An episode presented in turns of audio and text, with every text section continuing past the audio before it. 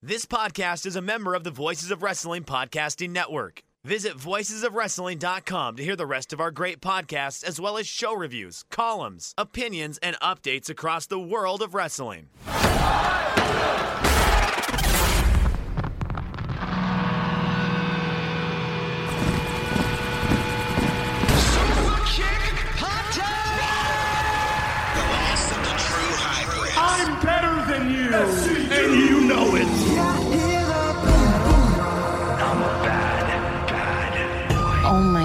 Is that private party? The revolution is televised. Doctor will see you now. Join the Dark Order. Wrestling has more than one royal family. You're listening to Music of the Mat on the Voices of Wrestling Podcast Network. Hello, and welcome to Music of the Mat, the podcast devoted exclusively to the music of pro wrestling. It's all part of the Voices of Wrestling Podcast Network. I'm your host, Andrew Rich. This is episode 98, and it is an all elite wrestling grab bag. And today I am joined for the first time by a contributor at Voices of Wrestling, uh, someone who I name dropped on the last episode because we share a birthday. It's Steve Case. Hello, Steve. Hey Andrew, December two babies unite. no, I appreciate the shout out. I was going to say something, um, but I just I completely forgot. Uh, thanks for the shout out last week. I am the ripe old age of 33, in case you were wondering. So you got a few years on me, but not too much there. So no, 28 and 33. It's like it's like demographics. It's all the same age, right? Oh yeah, yeah, pretty much Irish twins, right? right, exactly. Well, uh, I'm glad you're here, definitely. Um, you know, it's funny though that you're on the AEW episode because around the VOW Slack chat, it's sort of become like a running joke that you're the last remaining WWE guy on the website because you review the takeovers and some of the main roster pay per views. And whenever there's like a big WWE show coming up, it's like, who's going to review this? Hmm, uh, Steve, you're up, pal. so I- I'm glad we could uh, buck that trend and have you on this episode here. Well, I appreciate that, and I, I, I mean, I, I, don't mind it. I just, it is what it is. You just kind of take the WWE shows in a vacuum. The good thing is my, my girlfriend, as bless her heart, has been uh very uh, supportive and actually finds ways to enjoy them um, while I review them, or she just falls asleep, and it's just fine that way too. So, um, but yeah, I don't mind doing it. I actually, I think was it earlier this year that we like we didn't review a show because like I was busy and I didn't realize it until last minute and I felt so bad that I was like I don't want to I don't want to be the reason why they don't review a show again. So that's why I've always kind of tried to step up to the plate when I can. But uh it's been tough. it gets tough. Um hard to look forward to some of those shows for sure. Yeah, thank you for your service, by the way, because some of those shows, I mean, oh my god, uh, the the takeovers are generally better, I think, but Right. um, those main roster shows can be, uh, oof, Yeah. oof, not good. I haven't pulled like a thing. is it I mean, I'm sure there's probably more, but just in my time at the site, like Kelly and Garrett no longer have anything to do with them. I don't know if it's post traumatic stress disorder or something from reviewing those shows, but uh, it hasn't hit me yet. So I'm knocking on wood right now. Yeah, it's like the Raw reviews or World Tag League. They get their man eventually. You Yeah, know? right. you can hold out as long as possible, but they'll get you in the end there. So, Oh, yeah. Oh, yeah. uh, well, since this is your first time on the show here, Steve, I'll ask you this: uh, When did you become a wrestling fan? How'd you get into it? Um, so my first memory as a human being, I was sitting at my kitchen table um, while my I think my mom was moving into the house that I actually started to grow up in. I had a like one of those old school like foot tall rubber um, Hulk Hogan and Jesse Ventura action figures and playing with them in a wrestling ring, and that's I, it's just been a part of my life my entire life. It's kind of funny, like you know, people come and go in your life, and it seems like doesn't matter how long it's been since I've talked to somebody. Like I'll always get random texts or social media posts or something like, "Oh, I just saw this commercial with the with the Undertaker or Hulk Hogan, and I thought of you. Hope you're doing well." Like people I haven't heard from in years, and that's just kind of always been my thing. Like I've always just been the wrestling guy. And there were a lot that I grew up with, but they all grew out of it, and I'm still a large child. So it works just fine. And uh, has music played a big part in your fandom at all? Um, I mean, obviously the classics. Like, I mean, I, I, I'm, I'm not ashamed to say it. Say what you will about him now, and everything is true. But I grew up a Hogan guy. Always was. Always love. Always have a soft spot in my heart for late '80s, early '90s Hogan. So, Real American was my stuff back in the day. I mean, but like, I mean, the iconic ones like Hogan, Warrior, um, Undertaker, uh, Bret Hart, Shawn Mike, like all of those. I mean, I've enjoyed them. There, they've there's always been ones on my workout playlists and running playlists. Um, not so much recently though, which is why I was kind of excited you asked me to do this, and I was able to kind of dive a little deeper into some of these AEW themes. Yeah, that is uh, the topic du jour. Uh, this selection of AEW themes. Um, I know I did like a short solo episode at the beginning of the year about a few AEW themes, but um, this is the first proper co-hosted episode about AEW. Um, new intro and everything too. And um, you know, AEW, All Elite Wrestling, they're about to finish their second year as a company. Uh, their first full year running shows with Dynamite, Dark, and the pay-per-views. And uh, it's been quite the year, that's for sure. Um, I mean, they're still a very young company, figuring things out, what works, what doesn't, but they've been doing all this in the middle of a pandemic for like 90% of the year. Uh, whether you agree or not that they should be running at all, they've been running. Um, in fact, at this point, there have been more AEW shows with limited or no crowds than there have been with full crowds, which is nuts to think about, you know. But um, to their massive credit, they've persevered really well, and you know they've adapted to problems that have gotten in their way with aplomb. Uh, I think it's actually one of the company's best attributes, Steve. Oh yeah, no, I totally agree. Like, I mean, I think anybody uh, anybody that knows me, especially in the Slack, knows that I'm a huge AEW mark. So, um, I mean, I've I've loved it. It's really kind of carried me through. I've got a group of buddies. Uh, shout out to Nick and Dane from the uh, Mid Card Matinee podcast. Rest in peace. Got to get that plug in there. Sorry, but um, uh, we always get looked forward to. I mean, we've had our ups, like everyone's had their ups and downs during the pandemic, and um, things going well, things going poorly, things just kind of existing. But like it seems like every Wednesday, AEW's been there for all of us, and we always get excited for it. Um, but yeah, like you said, I mean, their ability to handle adversity, whether it's the pandemic with the no crowds, which I'm, I mean, maybe people have done it better in spots, but I think on a consistent basis, they've probably been the best one of all of the promotions that have tried this. Say what you will about Thunderdome or what New Japan's doing with the with the clap crowds, but I think they they've done the best job out of all of the promotions as far as um, keeping things fresh and keeping things lively and it's kind of funny like you mentioned there have they've had more non-fan shows than they've had fan shows. Probably a little bit later today i have to um, review a match uh, the Pac kenny match the iron man match from february for the for your consideration series that uh, i guess south dakota jones i don't know if that's his name but um is putting together. But um and that had fans. So I'm kind of like interested to see what that's going to actually look like because I loved that match in the in the time and at the time, but uh, it's going to be weird to watch it now after what's been nine months with no fans or very little to no fans. So um, yeah, it's it's they've done a great job. I mean, I like I said, I'm I'm usually higher on them than a lot of people are, just because I absolutely adore it.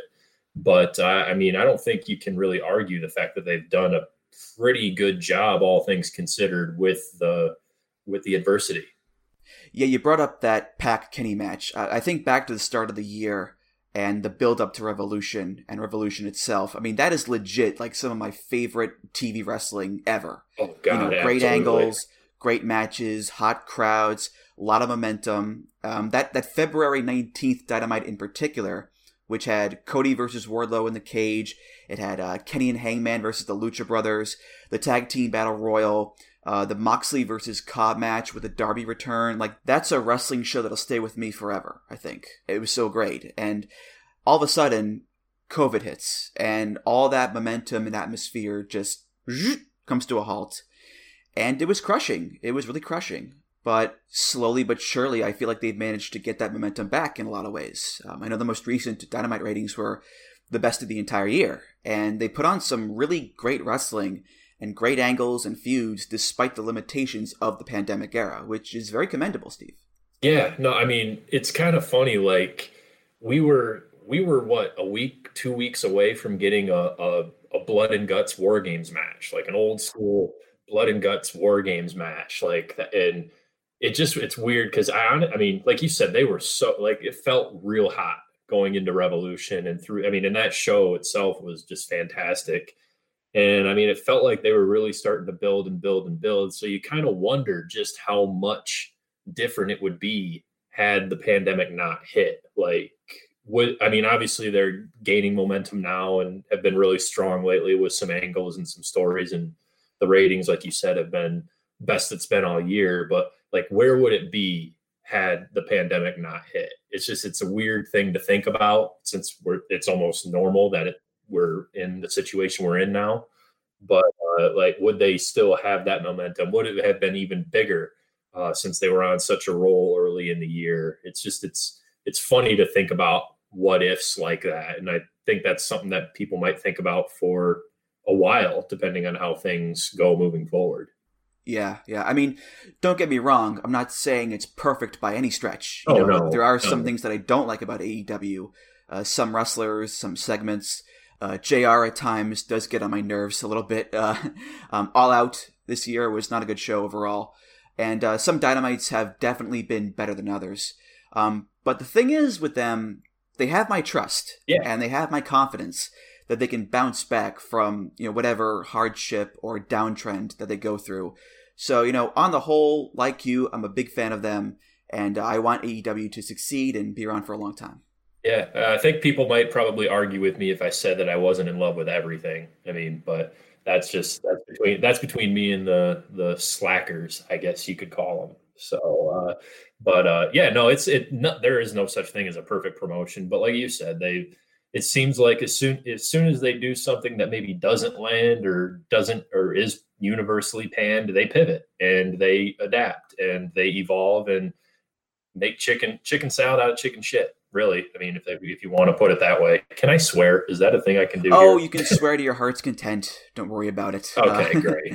Uh, look, to me, any company that puts Eddie Kingston on national TV with a live mic and tells him just talk gets a gold star in my book. You know, same for Moxley, same for Cody, Ricky Starks, Taz. Like, it's such a, a breath of fresh air compared to WWE that guys can just talk naturally and be themselves and it's just it's awesome, Steve.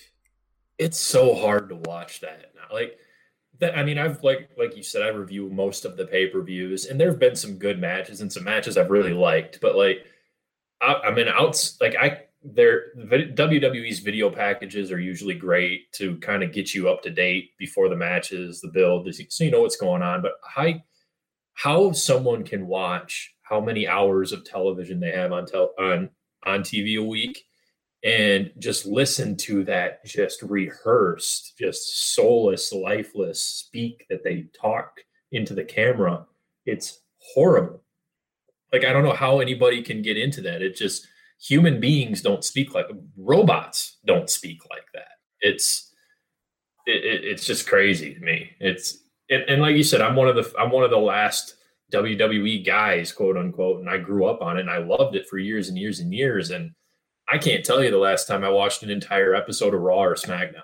Like it's probably been at least two, three years. Yeah, it's um, it's not good. Uh, that's all you can say, really. Is just it's not good. Um, now, as far as the music goes in AEW, uh, Mikey Ruckus, he's the one who does all the in-house music for them, and I've been listening to a lot of his themes because they're available on Spotify and Bandcamp, which I very much appreciate. By the way, that these songs are all available in studio quality because you know this podcast needs that stuff. um, and I've seen a fair amount of criticism towards his themes. Um, that some of them don't have a, a catchy and distinguishable hook, and as a result are just kind of there and unmemorable. And and to be honest, I do get that with some of his themes. Uh, you know, QT Marshall's theme, The Gun Club, Luther, like those are not number one hit tunes. Um, but I do want to stick up for the guy because, from my perspective, the thing about Mikey Ruckus is that while he can and has made some very catchy and distinguishable themes, including on this episode here, what I think his greatest strength is and what he focuses on with his music is finding the right mood and the right sound that fits the wrestler. He's really, really good at that. Like, for example, uh, the Jurassic Express theme. That's not the catchiest song in the world, sure, but it fits the group to a T. The Indiana Jones jungle adventure music, it, it's perfect. Same with like the Dark Order and their creepy cult music. Uh, you know, same with uh, Joey Janela and his 80s metal. Uh, Pac, dark and dour and frantic. Uh, Matt Sydal is very fast paced and triumphant. Um, Hybrid 2, of course, with their dancey electronica. You know, the list goes on and on. You hear those themes and they sound like they belong with those wrestlers. Is every theme a memorable, catchy hit? No, but his bread and butter is figuring out which styles and sounds and, uh, I guess, musical pastiches uh, work for which wrestler. And I think he succeeds very well in that regard, Steve. Yeah, no, I would. I, that's a great point. Like, I mean, we're going to go over some of these themes, like you said, um, and there's there's a, and for the most part, I would agree with you. I think almost all of these, for The, maybe one of them, um, we'll get to it when we get there. Um, maybe one of them, I would argue, maybe doesn't fit quite well, but the rest, like all of them, like I know we're gonna one of them we're to talk about is Ricky Starks, and it just to me that one makes perfect sense. MJF makes perfect sense. Like it's one of those things like I can't place the words like why it works for those people, but it just does. And yeah, it and some of them are even more spot on. So yeah, and the thing I like about him too is that he's very open about his thought process behind his themes. He talks all the time on Twitter about which bands and which songs and genres he was thinking of when he made the themes. Like, for example, Eddie Kingston.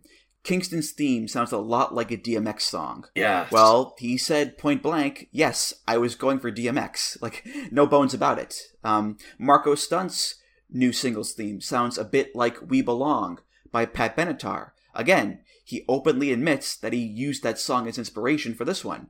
Um, the Kenny Omega Prelude music uh, Rich Kraetsch pointed out that the first half sounds like the song Sirius, the Chicago Bulls entrance music, whereas Joel Abraham said that the second half sounds like music from the movie The Running Man. Well, it turns out they're both right. That's what he was going for. So that openness is pretty refreshing, I think, and a cool insight into his process. And in, a lot of cases, too, he said that his ideas for themes and, and which artists and sounds he wants to go for is done in tandem with the wrestlers. He'll talk with the wrestlers and listen to their suggestions and, and brainstorm ideas to help make their themes, which I think is also pretty cool and gives those songs a personal touch. You know, these are not songs that were picked from a library like in so many other promotions, but these songs were made for the wrestlers and in some cases by the wrestlers.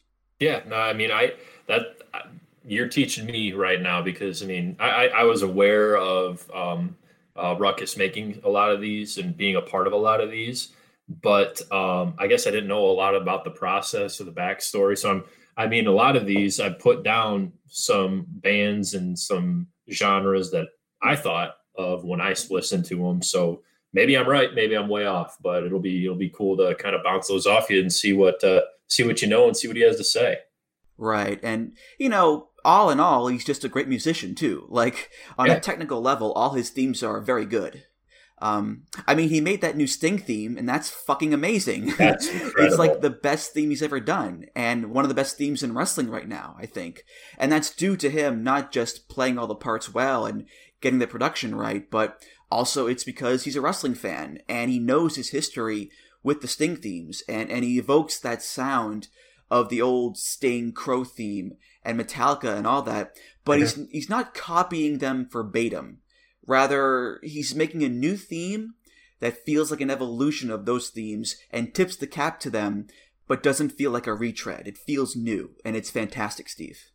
Yeah, Totally agree. Totally agree. That's that Sting that Sting theme is. I mean, it's one of the better ones I've heard in a long time. To be honest with you, of any promotion really. So let's get to these themes here. Uh, we have 10 songs to play, and uh, a good bunch of them are indeed by Mikey Ruckus, uh, but some of them are also by other artists, which is another cool factor of AEW, is that they allow uh, some outside artists to do themes, like for Darby, Lance Archer, Kenny, Cody, Jericho, of course. So we'll feature a mix of in-house and outside stuff today. Excited to talk about them. Two my two favorite passions, wrestling and music. So let's do this, baby. Okay, so uh, let's start off with Scorpio Sky, one third of SCU and one half of the first AEW Tag Team Champions. Scorpio's singles theme is called Reach for the Sky. Reach for the sky. Full flex on your dreams. Race it to the top, show the world what it means. Put in front of me.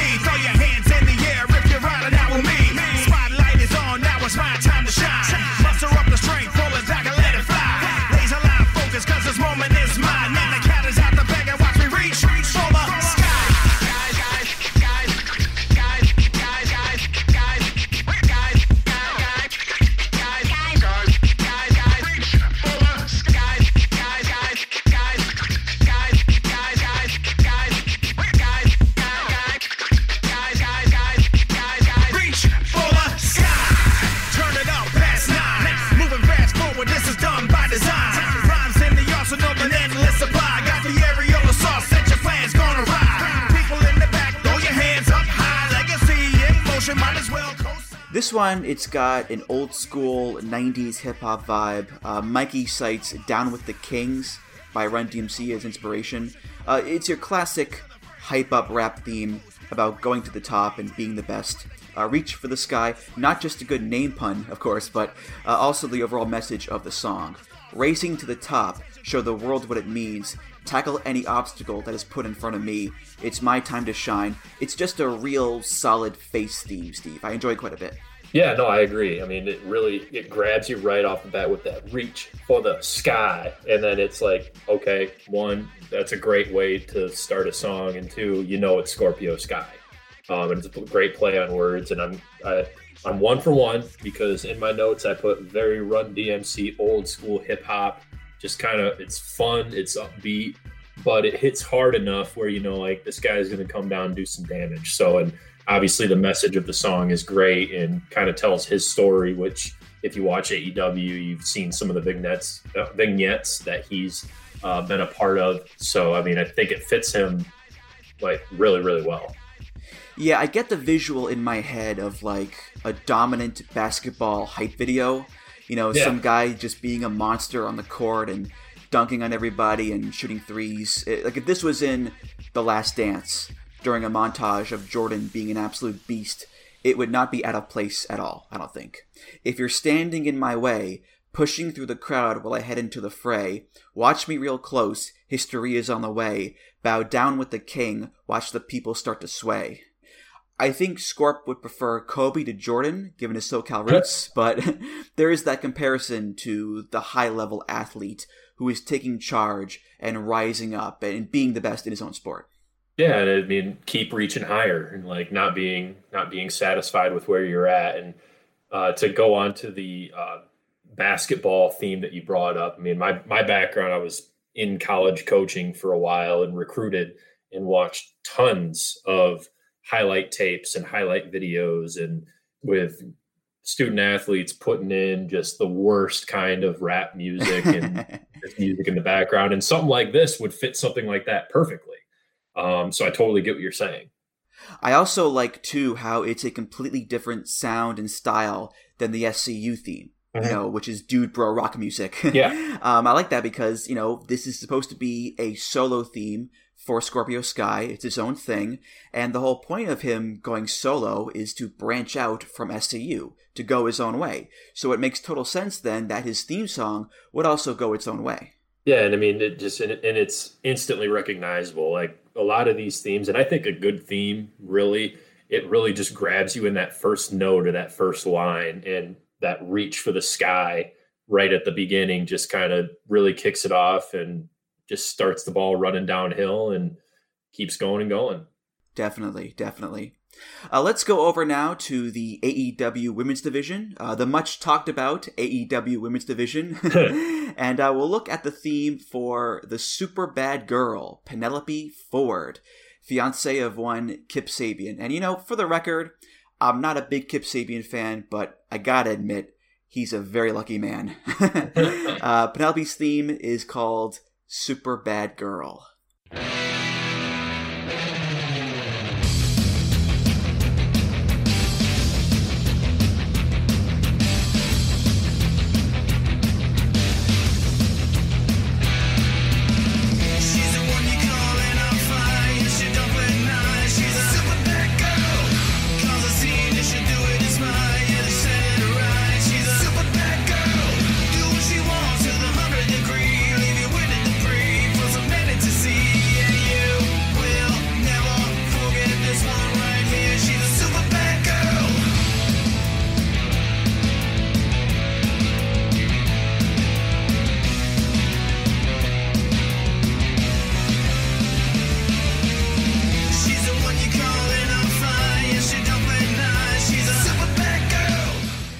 This one is definitely going for surf punk. I think that's fairly obvious. Um, but actually, there was a certain song that it reminded me of, and I, I couldn't quite put my finger on it. And then it hit me. There's a song by the Dead Kennedys called Police Truck that sounds a lot like this one, the same vein. Um, this one, though, a lot less political than that one. um, but still, I think this is one of the more underappreciated themes in the company. Uh, this is a, a very fun song, I think. A good balance between, you know, the pop bounce and the punk edge. Uh, great for Penelope, uh, the super bad girl. She's devious, but she's also, shall we say, quite the looker too. So I think that that fun, bubbly, surfy, but also you know chuggy punk rock dynamic, it works well for her character, Steve. Yeah, no, I, I, I I'm kind of the same way with you. I, I'm glad you said surf, pop, punk, because that was kind of what I was thinking. I put like pop alt, like that early 2000s, like your Alien Ant Farms, your Bloodhound Gangs, your, I mean, to a better extent, your Offsprings, those kind of bands that were kind of popular in that late 80s, early 2000s era. Um, that were really popular with all the girls that I grew up with. Um, I was not a fan of that music back in the day, but you know, my thoughts uh, have grown and my tastes have evolved since then. Um, the intro, I don't know, maybe this is just me, but um, the intro where it's just kind of like the like right at the beginning reminded me of like um, the hum. If you ever know the intro to uh, "Human Fly" by the Cramps, Oh yes, um, I felt that's what I got from that, and then it just kind of like it's like that, and then it kind of just goes right into that uh, pop, surf, punk, alt band, alt rock kind of stuff. And when I saw this one on there, I was like, ah, that's probably not going to be very good. But you're right; it actually, if you listen to it, I mean, it it's it's really good it's a really good song. I mean, it's a really good intro song for her. I mean, it's got the you know like the upbeat kind of athletic. Uh, I mean, there, it, there's like a sex appeal to it, so that works for her obviously. Um, and it, I mean, she's a super bad girl. She's gonna do super bad things. Yeah. It's kind of funny because she's not a surfer girl. That's not her gimmick, but she's definitely the girl in the beach movie who's like super hot and will hang out with the douchey jocks and kick sand in people's faces and make fun of all the nerds. Like that's her energy to a T. And the lyrics line up with that, I think. She's the one you call in a fight, and she don't play nice. She's a super bad girl. Cause a scene, and she'll do it in spite, then set it right. She's a super bad girl. Do what she wants to the 100th degree, leave you in the debris for so many to see. Yeah, you will never forget this one right here. She's a super bad girl. It actually kind of sounds like a TV theme in a way to me, like that that energy, that cadence with the super bad girl. It has that like catchy rhythm to it. So um, yeah, overall, this is definitely a great song for her, you know, bubbly Batgirl vibe. Well, I think the idea, and that's that's the the um, the sitcom thing that you've talked about is really spot on because I mean you can almost see it like like every time it says she's a super bad girl and it's like the you know like that surfer like script Yeah. wording with the bubble wording that comes up super bad girl and like she's just in like different poses on the beach or like maybe she's like a secret agent or something like that running from people shooting people whatever but no it would work just fine for that as well and i mean that's the thing she's she's sexy but she's still a badass and that's kind of what they're they're going for and it, it works Well, originally the song was called Bad Bad Girl, and the line was, She's a bad, bad girl, because beforehand she was with Joey Janela, the bad boy, and she was just the bad girl. Uh, but now she's with the Kipster, so they changed it. Here's a question for you. Did she trade up, trade down, or stay the same? Well, no offense to Joey, but I do think Penelope traded up for sure, because Kip is a hunk, you know, but but to be fair to Joey, he's now dating Brandi Lauren, and she's also super hot. So I, I think Penelope traded up, but Joey is a wash, because he still has a hot girlfriend. So there you go. Good for both of them. So up next, we'll look at another women's theme. Uh, this is for the native beast, Nyla Rose, a former women's champion. Her theme features Donna Thornton Long on vocals. It's called Beast Bomb.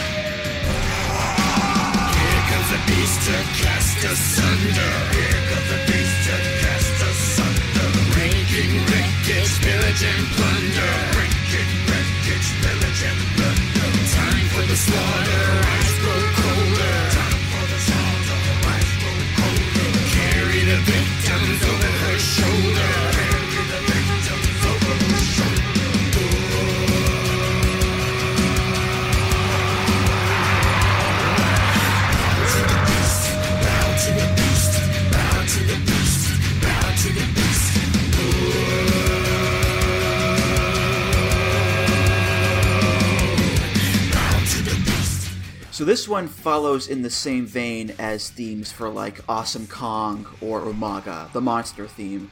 And that makes sense given that Nyla is the monster of the women's division. And it plays up that whole jungle monster motif with the primal scream at the beginning, the tribal elements like the ooh, ha, ooh, ha vocals and the flutes. Um, then there's the more deliberate pace of the song as set by the drums, and of course that badass guitar riff at the center of it.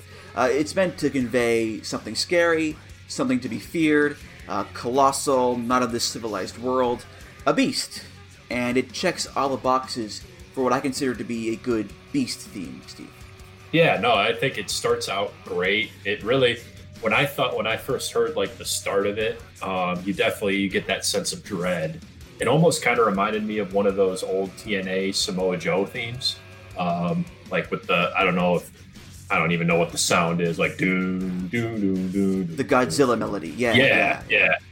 But here's my here's my problem with it because it's it's it's got a good theme, uh, good music, but then when the people start singing, all I could think about was "This Is Halloween" from Nightmare Before Christmas, and because it sounded like that, like the the, the same cadence dun dun dun dun dun dun dun, dun, like it and it was the like the voices sounded like it too and I just from that point on it kind of took me out of it as being like a badass and I kind of started laughing a little bit so uh, but I mean the music's great I think it would be one of those themes that maybe if it didn't have lyrics it might work better that's just my take but I don't know how you feel about that yeah, the vocals are rather uh, theatrical and over the top for sure, but I think it's a rather theatrical and over the top kind of song. And wrestling itself is often quite, you know, theatrical and over the top. Um, Sure. And the lyrics are right there too, you know.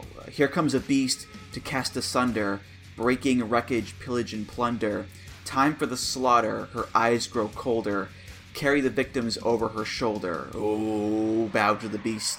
Oh, bow to the beast it's a little cartoonish, yes, but What I like about it is that the lines are repeated. They're done in like a, a call and response manner. Again, playing up the tribal aspect. It's like a tribal ritual summoning the beast.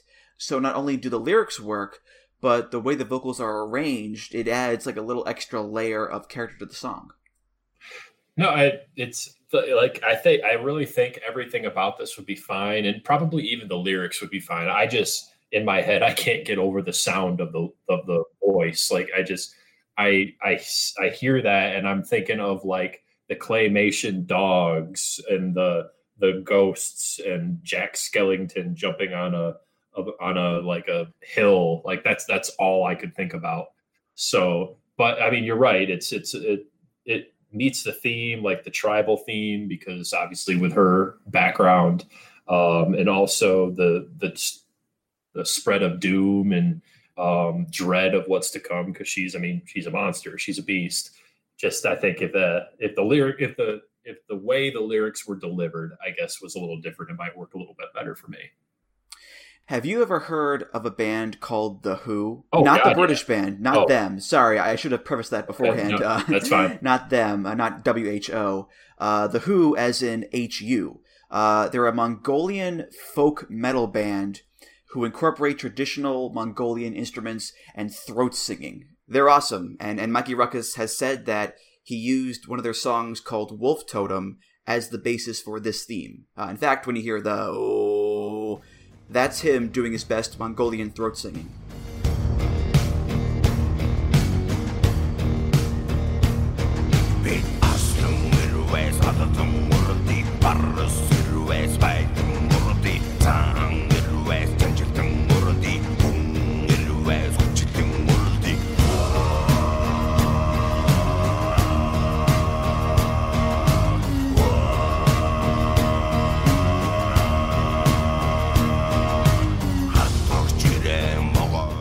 Interesting. Uh, I'll have to. I I had not heard of Who HU, um, but I'm definitely going to look that up because that's. I don't know if I've. I, I, I know I've heard some of like the throat singing that you're talking about. I I mean I'll have to check this song out though because that's that's interesting. Yeah, they're an awesome band. Um, no idea what they're saying, of course, but Right. they- they're an awesome band for sure. Yeah. Um, Cool. Well, uh, up next, Steve, I have very, very good news because it's time to celebrate Wardlow Day. Mr. Mayhem Wardlow, the bodyguard for MJF. And, uh, you know, wrestling fans, we don't agree on everything. Oftentimes we're very divided, but something we can all come together on is the greatness that is Wardlow. His theme is called This Is War. This is war. Is war.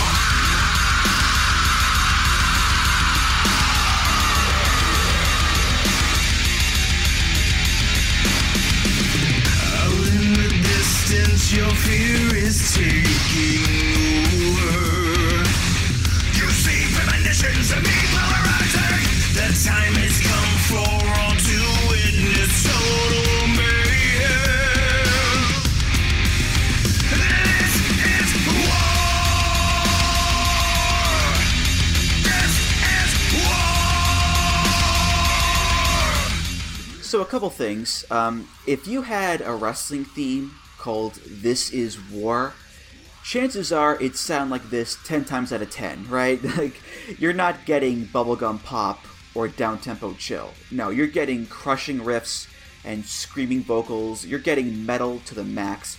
Because this is Mikey's wheelhouse. He is a metalhead through and through. He loves the riffs. And you know what? It's Wardlow, Mr. Mayhem. He's a big, beefy boy who throws people around. I say give the man his riffs, Steve. Oh yeah. No, this I totally agree. Like, I mean, "This Is War" is just a great intro. I mean, what else are you gonna think about when you hear "This Is War" screamed at the top of someone's lungs, and then that dude walks out like, "Run to the hills!" Like that's, I mean, I mean, pun not intended, beat the metal tie-in, but um, yeah, it's a great. It's that it's really good. I I wrote it's very like Slipknot meets Sevendust kind kind with the with some of the music. Um, very very angry, very destructive, very very Wardlow. Really, very Wardlow. It just it works. Well, you got the right genre with those bands you mentioned, because this is one of those cases where Wardlow worked with Mikey on the song. Um, apparently, Okay. he told him, "I want Disturbed meets Breaking Benjamin." Oh, and you hear okay. this, and damn it, if he didn't deliver Disturbed meets Breaking Benjamin, because some of those vocals are as close to David Draiman as you can get, really. Yeah. Um, a little, little Pantera thrown in there too with the screamo stuff, I think. But but yeah, Slipknot, Sevendust, whichever. It, it's the perfect early 2000s meathead nu metal song. You know those lyrics out in the distance, your fear is taking over. You see premonitions of me pulverizing. The time has come for all to witness total mayhem. This is war. No deep philosophical questions, no cutesy rhymes or lyrics. No, it's just, I'm gonna kick your ass. And that's Wardlow. It's perfect. Yeah, yeah, no, it's like I said, this this is war, this is Wardlow. Like this this is perfect for him. And yeah, I guess I did when I was uh, thinking of like the lyrics and the way that the singer's singing. Um, I was thinking more of like that's where I got the Slipknot, like the Corey Taylor, because sometimes like he'll get really like screamy, but then he'll like actually sing, and it and it sounds sort of mellow. But the Breaking Benjamin part of it totally makes sense as well. But yeah, no, that's like yeah. What else is there really to say? I mean, dude's gonna come out, he's gonna cause destruction, he's gonna leave you in a pulp, and then he's gonna leave, and that's how war works. So go ahead. Yeah, yeah. Um, it's funny though. We don't really hear this theme that often, do we? Because Wardlow doesn't wrestle that often in AEW. Um, he's only had like I think 15 matches in the company to date, and some of those were tags and battle royals. Um, so you know, part of me is a bit impatient and wants to see more of Wardlow, uh, Mordlow, if you will. But I also get that he's a long-term project. Um, MJF is the focus right now, not him.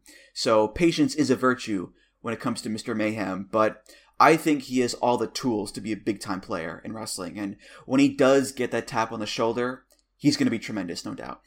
Oh yeah, I mean this dude's. I think he's a blue chipper. Like he's got everything. And I don't know if you if you listen to the Unrestricted at all their podcast, but he was on it recently, and the dude gets it. Like he he wants to go in there and beat people's asses, and that's the kind of wrestling he likes. That's what he studies.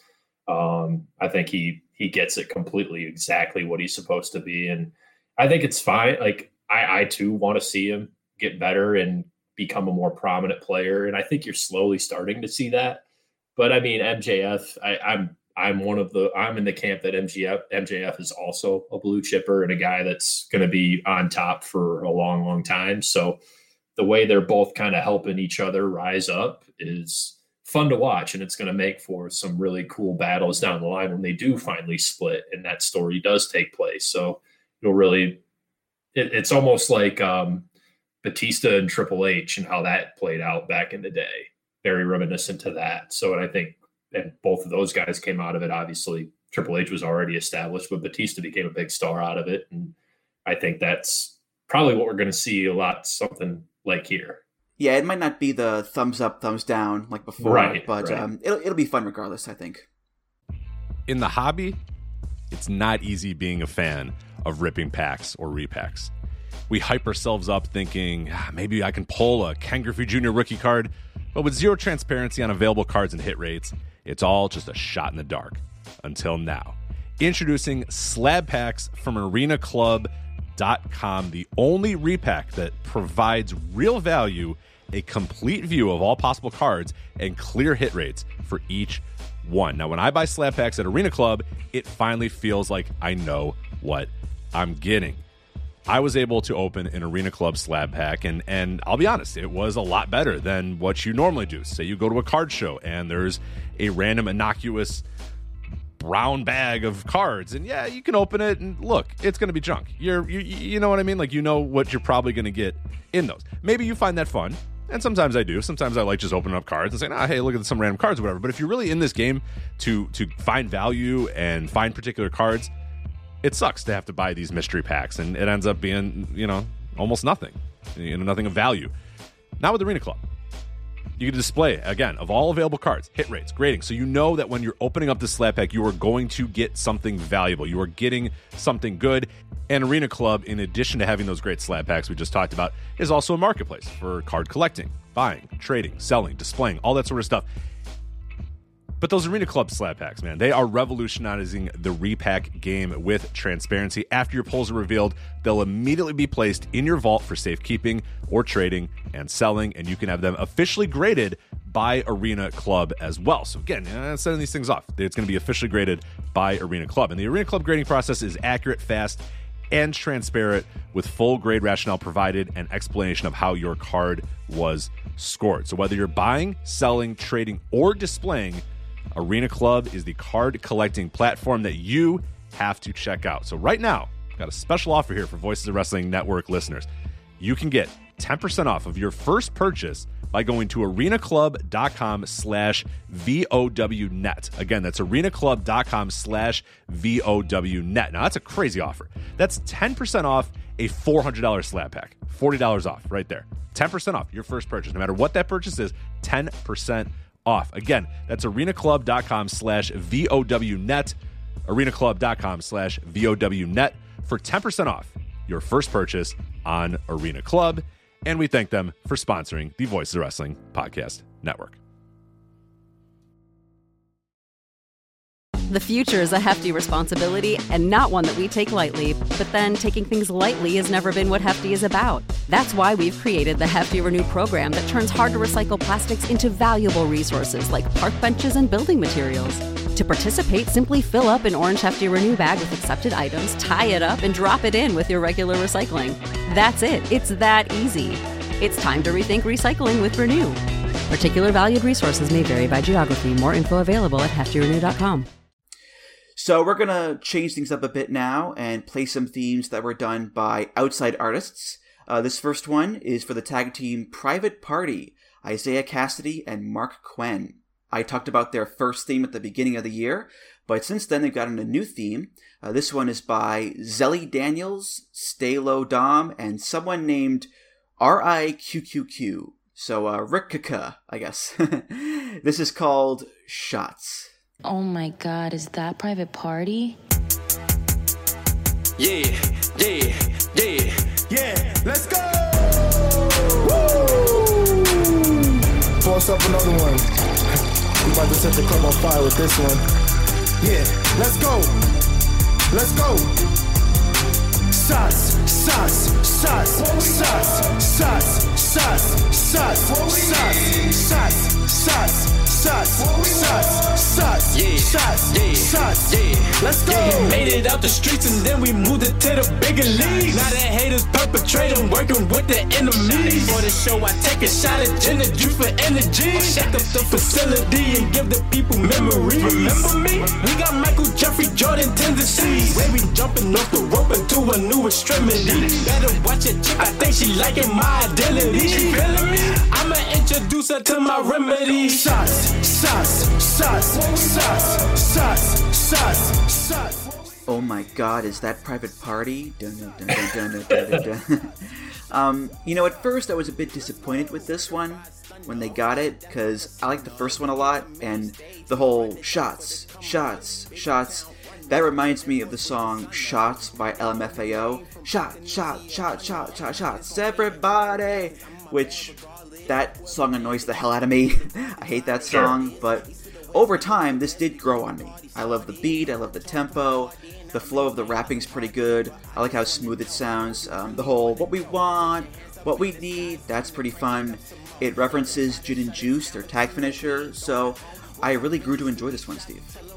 Well, I'm glad you came around to it because I'm I, I haven't. Oh. I don't I don't I'm not I'm, I don't know if I'm a huge fan of this one. Um, it's got a decent beat, and I think like when you hear it on TV, it comes off fine. Um, and the whole intro, the the shots intro, and um, oh my god, is that private party? Like it all like that's all fine. But when I like when I listen to the lyrics, it reminded me of some of those old like again.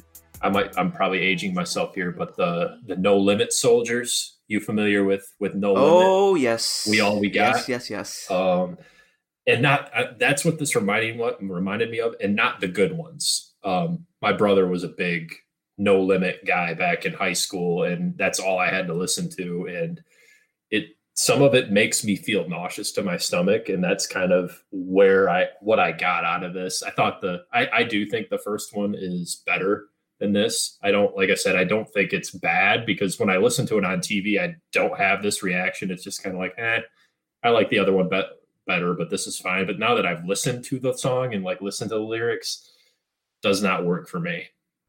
Well, as someone who listened to Hootie Who for this podcast, I feel your pain when it comes to the No Limit Soldiers. Look what Um, I'm going through, dude. Yeah. um, listen, if you like the song or not, that's your opinion. I don't care either way.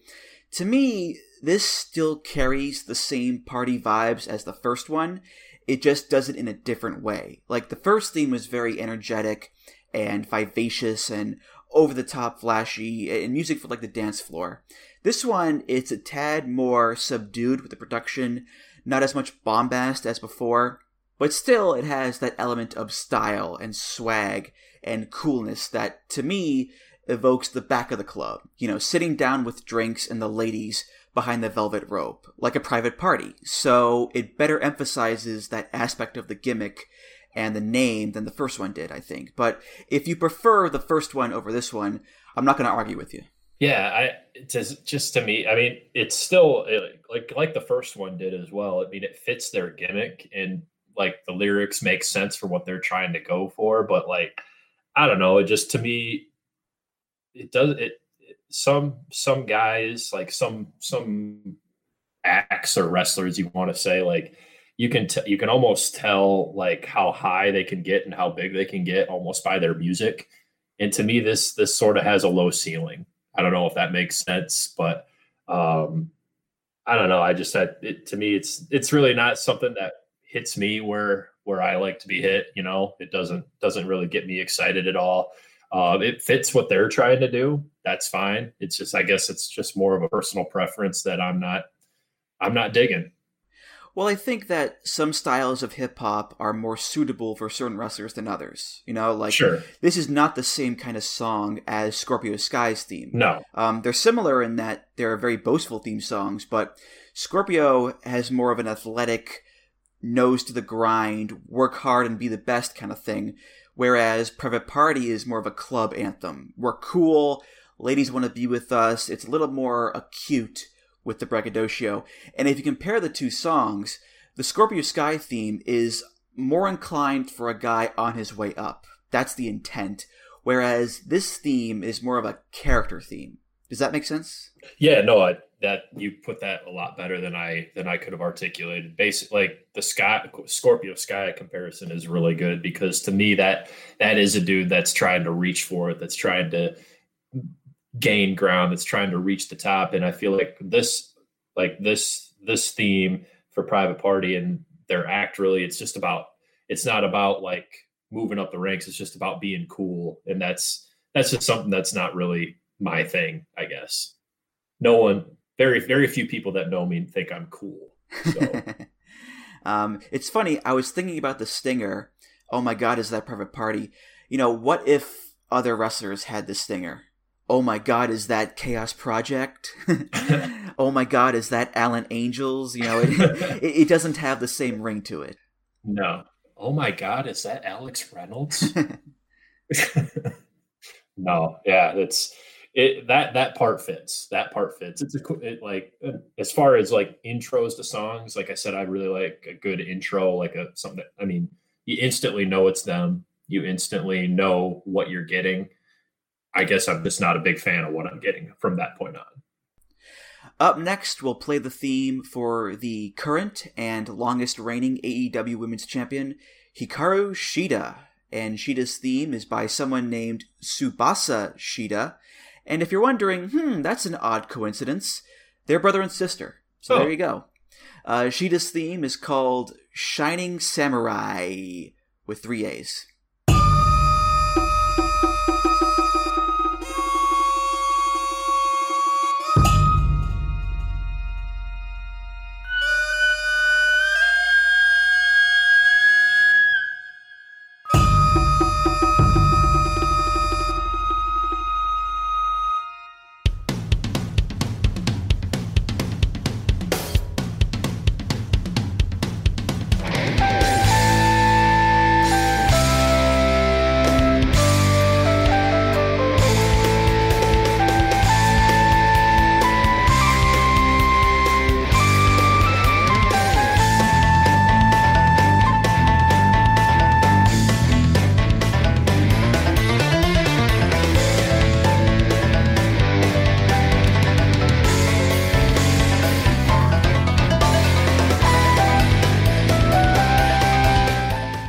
Nakamura Batman.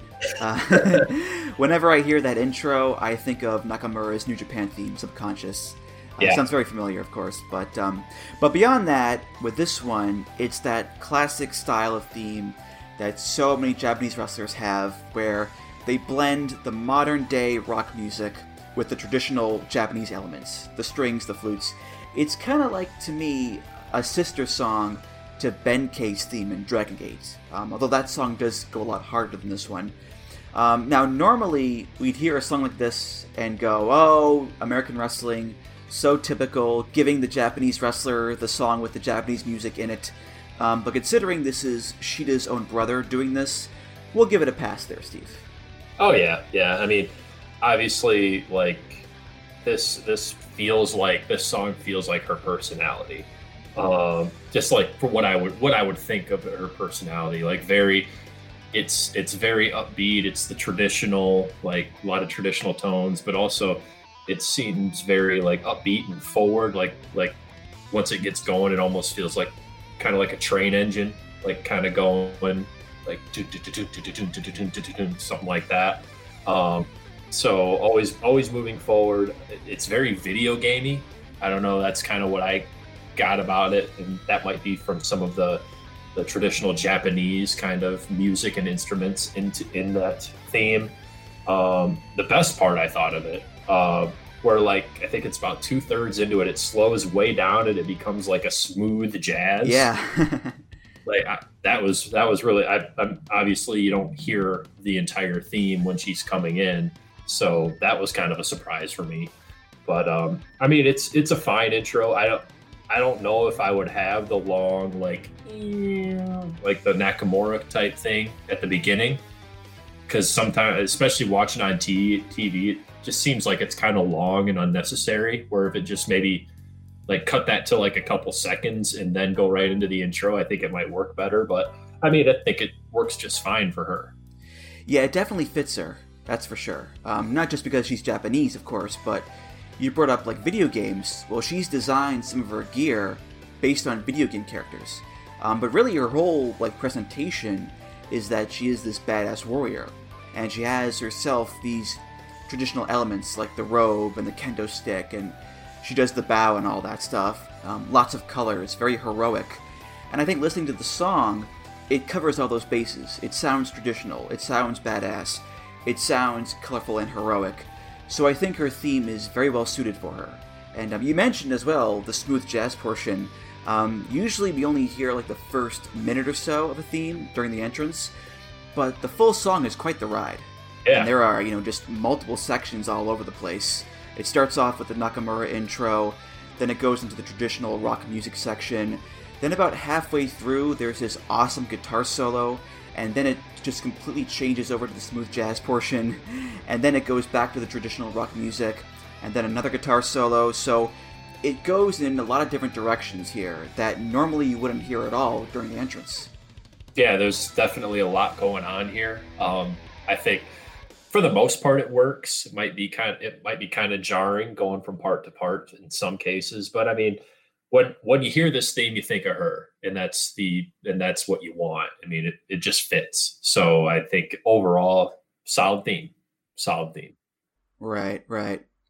You know, I, I've always been confused by something in regards to Shida. I- It's her entrance video with the meditating human disco ball. Like, Yeah. I've never understood why that's in there. It's a very strange visual.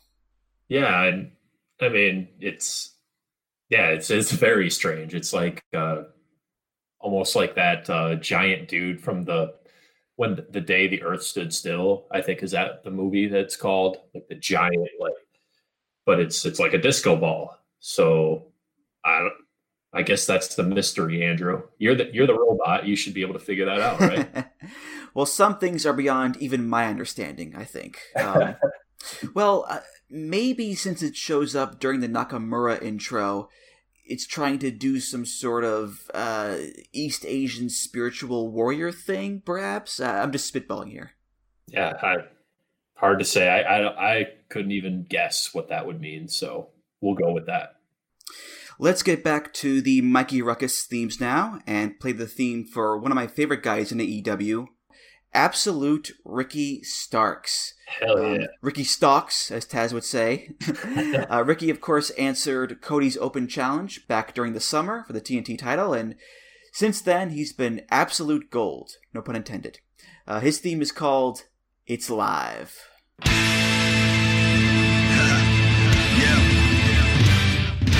The revolution is televised.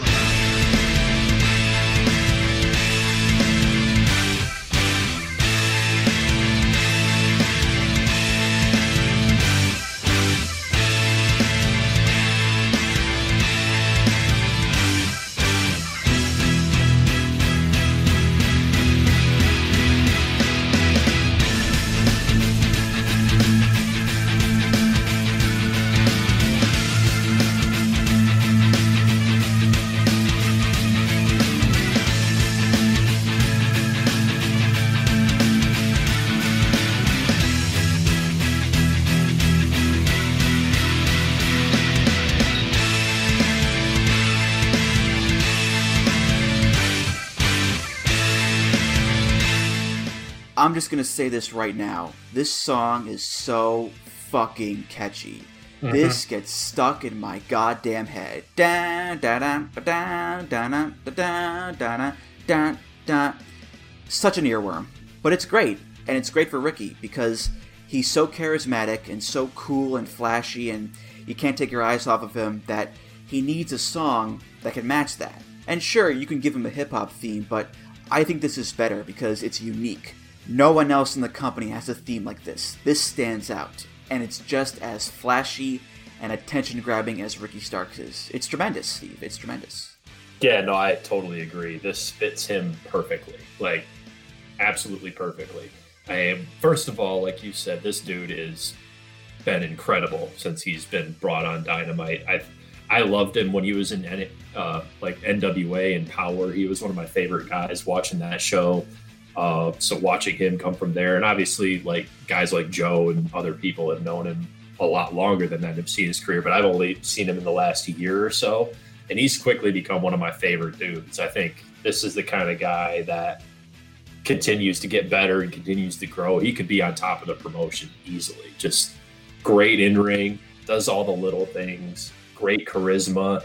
And this is the kind of theme that sort of encapsulates all that. Like you said, it's very, it's it, it's very like sh- like flashy. And I wrote that this is the kind of it makes it seem like this name should be like up in lights, flashing on the marquee, like a big bombastic, like just personality.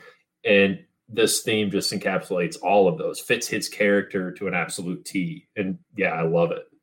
Yeah, and according to Mikey, the inspiration for this one was that Ricky was using Touch the Sky by Kanye West on the Indies. Yeah. And he wanted to incorporate the brass instruments into his new theme here, but he also wanted it to have more swagger, which it definitely does, you know, especially in that B section. Tons of swagger there, because that's the core of Ricky's whole persona, is his swagger. Mhm. In the ring, on the mic, mugging to the camera, the clothing, the way he speaks. The guy is a showman through and through. And you mentioned his name being in the bright lights.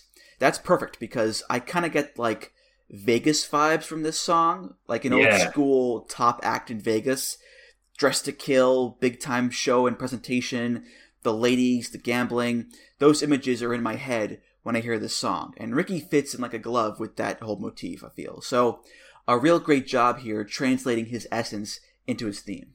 Yeah, I mean, doesn't don't, couldn't you just like see yourself, like you said, driving on the strip, strip, and you like, or walking on the strip, and you come up to like Caesar's Palace or wherever it is, or the Igloo or the Bellagio, whatever, any of those big name places, and you just see his name like with just flashing lights all around the sign, and you hear that song, and it just it makes sense, and you just kind of get that feeling like this dude's a big deal. Pay attention to him.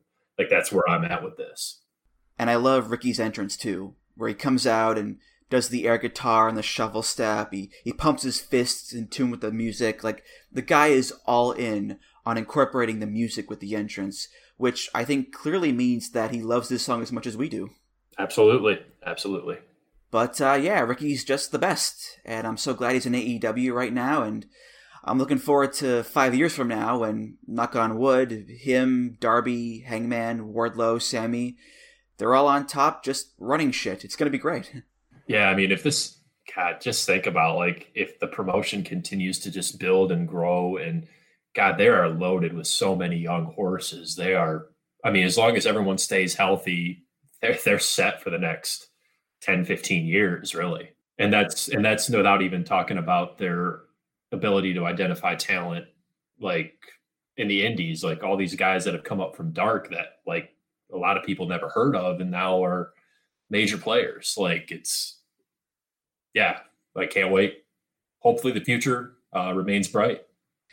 Theme number eight, and this is for another tag team The Butcher and the Blade with the Bunny. Or as the great Iron Mike Sparks would say, the motherfucking Butcher, the motherfucking Blade, and the motherfucking Bunny. Uh, their theme has the same name as their tag finisher. This is called Full Death.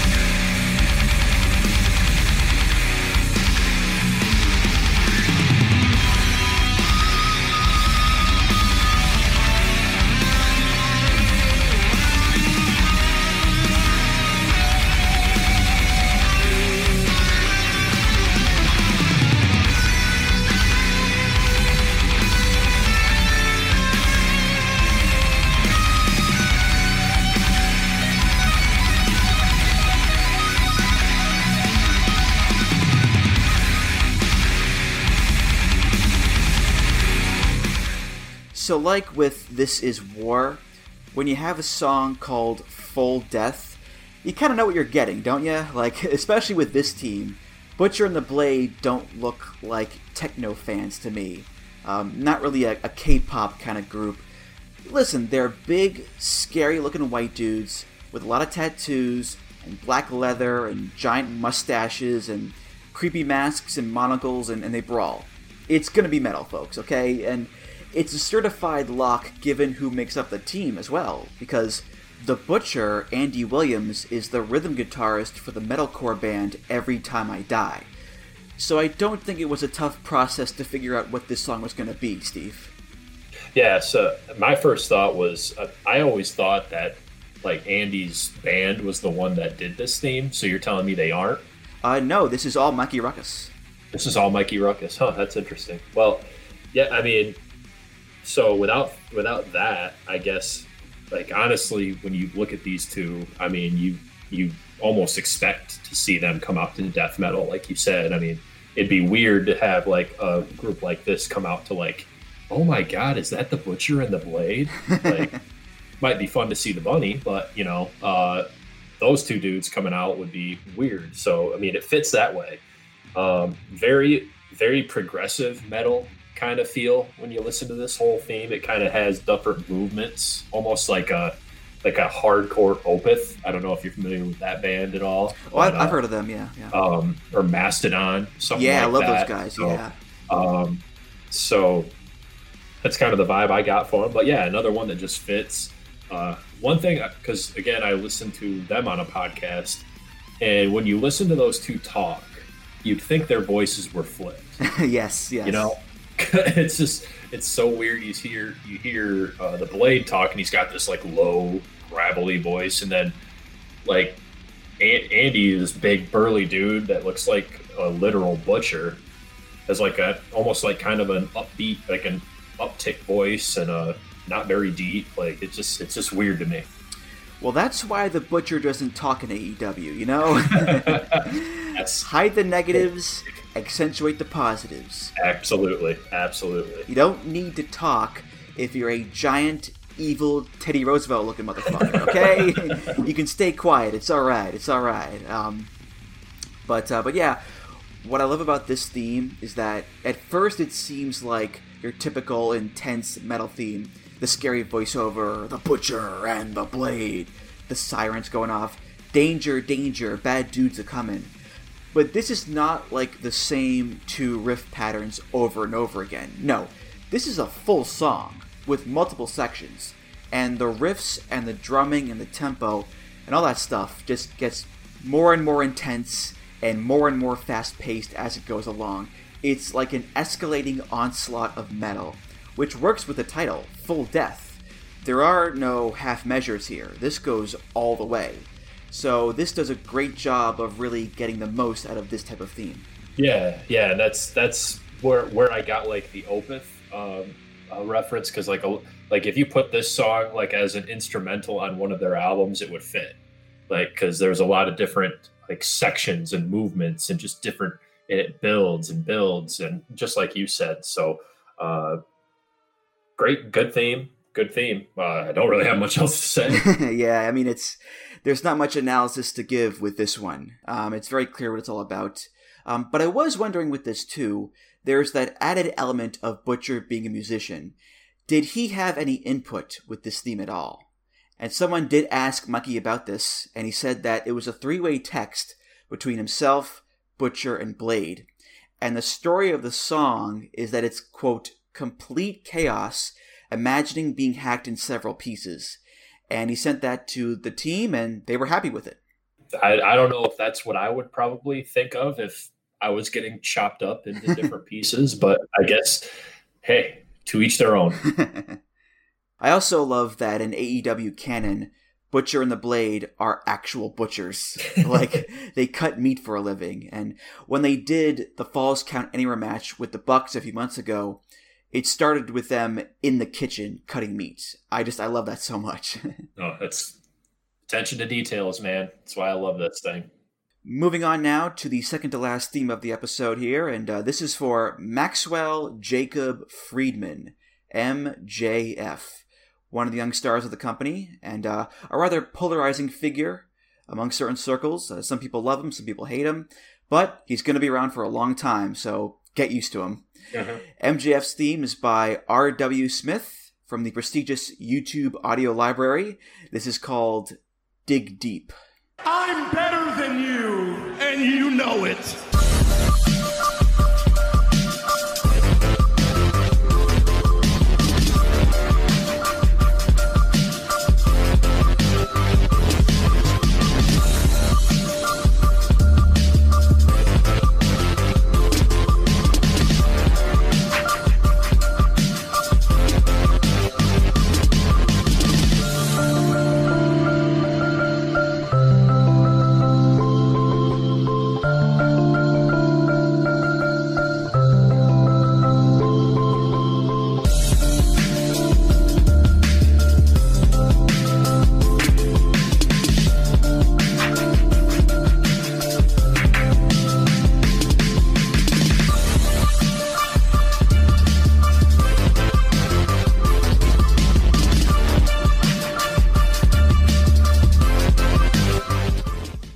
Do you watch the show Succession at all? Uh, heard of it, never watched it. Well, it's a great show, first of all, um, and the theme song is great too. It's this like nice, elegant piano arrangement and orchestral arrangement over like a hip hop beat, which is kind of mimicking the story of the show because it's about these super rich people who are in charge of this like mega corporation. They have estates, they have nice apartments, all the money in the world pretty much, but there's also this undercurrent of ruthless aggression, if you will, and and backstabbing and conflict. So it has this facade of pretension and wealth and high culture and high class, but underneath that there's this layer of contention. And that's the same with MJF and this theme. It has the piano music on top, but underneath it is this pointed hip hop beat. Again, MJF is the spoiled rich kid who gets everything he wants but he's also this backstabbing, manipulating shithead who will do whatever it takes to win. So I don't think this was all on purpose, mind you, because this song came out a few years before Succession even aired. But it's a pretty neat coincidence, I'd say. Yeah, no, it's the perfect thing. I mean, it's it fit. It's like Starks in a way. It just it the song fits his character so well. Like I wrote my notes, this song is basically what it would sound like if a shithead walked into a party that thought he was the coolest dude in the world that you really wanted to punch in the face really, really hard. And that's that's the vibe I get from it. Like the whole uh, the the classy piano beat over the hip hop beat, like you talked about. I mean, it's essentially like the upper class, like preppy, I guess, white kid who who has never had to work for anything in his life is now trying to act cool and like act hard and tough and just no one's buying it. Everyone hates it. You just want to see him, like I said, get his face punched really, really hard, and it it works like on that level so much. Yeah, the vibe I get as well is like my Super Sweet Sixteen. Like, remember that show? Oh, yeah. the kids are all spoiled and getting all these extravagant gifts and parties and whatnot. Um, or MTV Cribs with the whole "look at me and my nice stuff" kind of thing. But what I also love about this is that it's from the YouTube audio library. Like, this is not some super expensive, you know, five star production here. This is from the free pile. So there's this wonderful irony here that plays into MJF's character. Like, he's supposed to be this super rich, you know, wealthy guy, but his theme song is copyright free. And that plays into him being two faced. You know, he says one thing, but the background of his theme says another. Yeah, no, that's it's a great point. It's a great that's a that's a great uh, observation. Um, I love the the intro, just the the like the low because it's like everyone's like waiting for the next person to come out and you hear it and it's almost like you can't help but like oh god this guy and you're like rolling your eyes and it's just like ugh and it like that intro kind of and then it goes into the the the other the remainder of the song with the the more progressions and everything. And it just kind of it fits it just fits him perfectly. Just oh god please just shut this dude up and get him out of my sight. Like that's what you think about when you hear this kind of song. Yeah, yeah, and, and kudos to AEW as well for not drastically changing the song all that much, or replacing it even, you know, because the only thing they've done is add the stinger. I'm better than you, and you know it, and that's it. And that does take out the intro, but beyond that, it's the same song. And I know that Mikey Ruckus has said that he has no plans to replace this song at all until he's told to do so. And who knows, MJF might have this theme for the rest of his career. We'll see. do you now do you like that they put the his catchphrase in the beginning of it Um, I'm indifferent to it. Like, I get why it's there, it makes sense, but if it wasn't there, I wouldn't really be bothered by it. Yeah, yeah, I, I'm kind of I'm kind of the same way. At, at first, when I heard them take the or put the catchphrase in, I was like, man, that kind of just like it takes away that groan-inducing like just dread of him coming to the stage because you don't want to see him. Um, but you, I get why they did it. I mean, it's a good catchphrase and it gets the heat. So, I mean, it's grown on me. I would have probably preferred them not putting it in, but I totally get why they would. So, the final theme of the episode here, and this is for the man who just lost the AEW World Championship after a pretty fantastic reign. It's Jon Moxley, who is one of the biggest stars in the company. Moxley's theme is by a band called Violent Idols, very appropriate. This is called Unscripted Violence.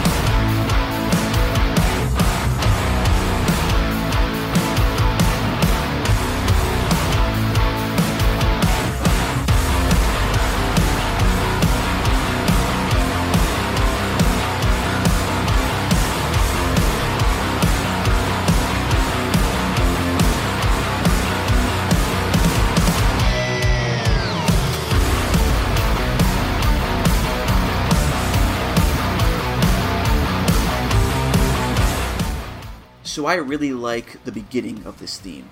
The feedback and distortion, and it gets louder and louder, and then the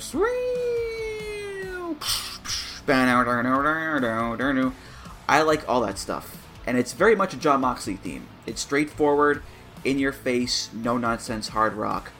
My main issue, though, is that, you know, after a while it does get pretty monotonous and repetitive and not all that dynamic. But then again, you know, Moxley isn't a very dynamic, super deep, complex guy himself. You know, he's a very straightforward, no frills, no nonsense character. But as far as my personal enjoyment of the theme goes, it- it does start to feel samey after a while, Steve. Yeah, no, I, I I agree with you about the intro. I love the feedback and just that plugging in the amp and that sound you get from it going right into the theme. Uh, this is a theme that grew on me. I mean, I I was one that when he first broke out into New Japan. Um, that theme I thought kicked all the asses. Um, and I was really hoping he would bring that to AEW. He didn't, and I was a little disappointed. But over time, this has kind of caught on, and I think it's it's like it because his theme in New Japan was, I mean, very similar in the fact that it was like no nonsense in your face. It was just it was slower, more subdued, uh, heavy riffs. It was like down, down. Like to me, it was like the difference between like say a Black Sabbath versus like a Motley Crue, like American versus versus overseas heavy metal, where it's a lot more doom and gloom, um, and dread and like like like evil almost. Whereas the American side of things, it's more in your face, like manic, like crazy, like party, like just just keeps coming over and over and over. And I think that's kind of what you get with these two. Like the uh, the Mox in Japan was much more like uh, sort of sort of tone. I won't say I guess toned down isn't the word, but I think you know what I mean, right? Um, and then in America and AEW, he's been much more. I won't say crazy, but like just sort of not not crazy Dean Ambrose, but like like manic Jon Moxley. Like there's something wrong. There's a screw loose in there, but he's almost like devious. does. Unhinged. Un- unhinged. Yeah, thank you. Much much better with words than I am.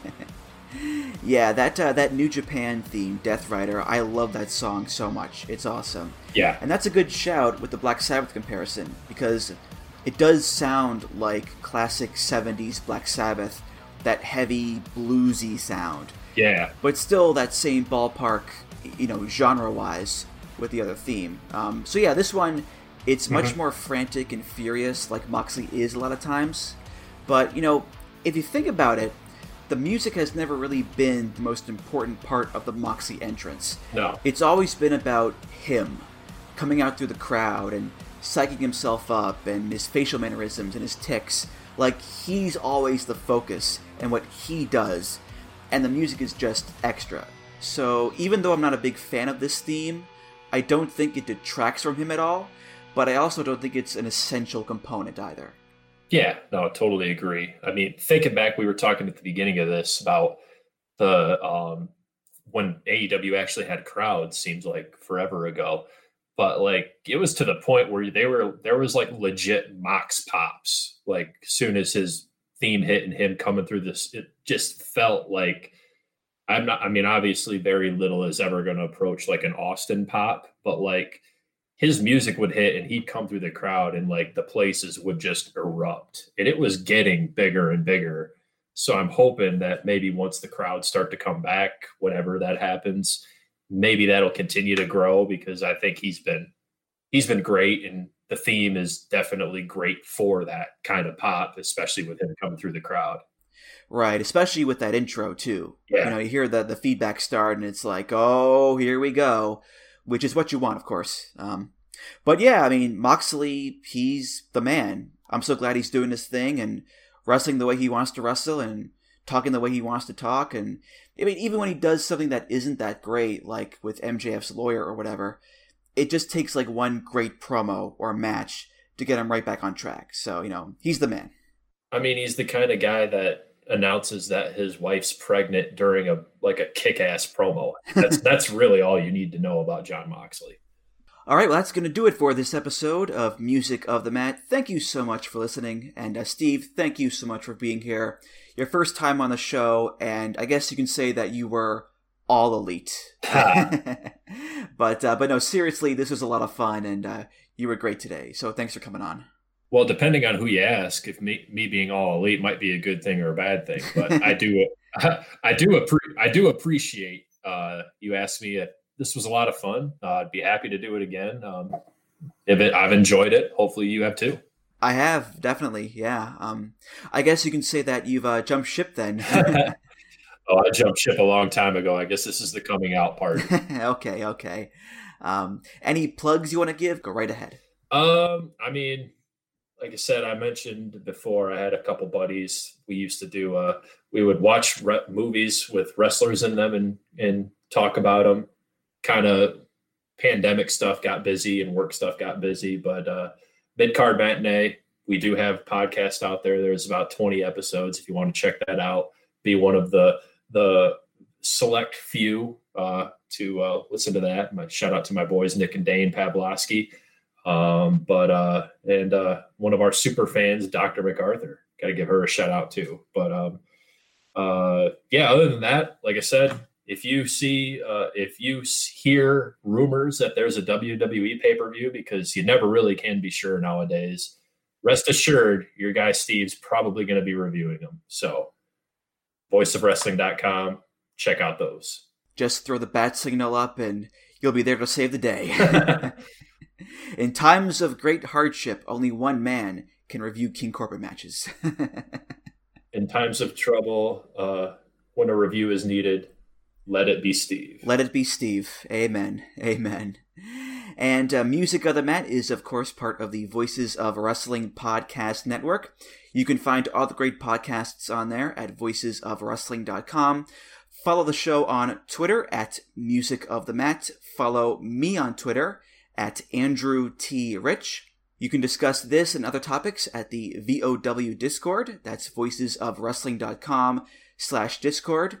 If you want to donate to the podcast, you can do that. Just go to voicesofwrestling.com slash donate and click the big donate button beneath the name Music of the Mat. If you donate, hey, thanks so much. You're awesome. And of course, rate, review, subscribe to the show on Apple Podcasts, Google Podcasts, Spotify, and many other places. Uh, Steve, thank you again, and I'll see you around. Yeah, thanks, Andrew. Appreciate it. I'm sure we'll talk soon. All right, for Steve Case, I'm Andrew Rich, and I'll see you next time on Music of the Mat. Take care, guys. Music of the Mat is intended for entertainment and information purposes only. The songs used throughout this show are property of their respective copyright holders.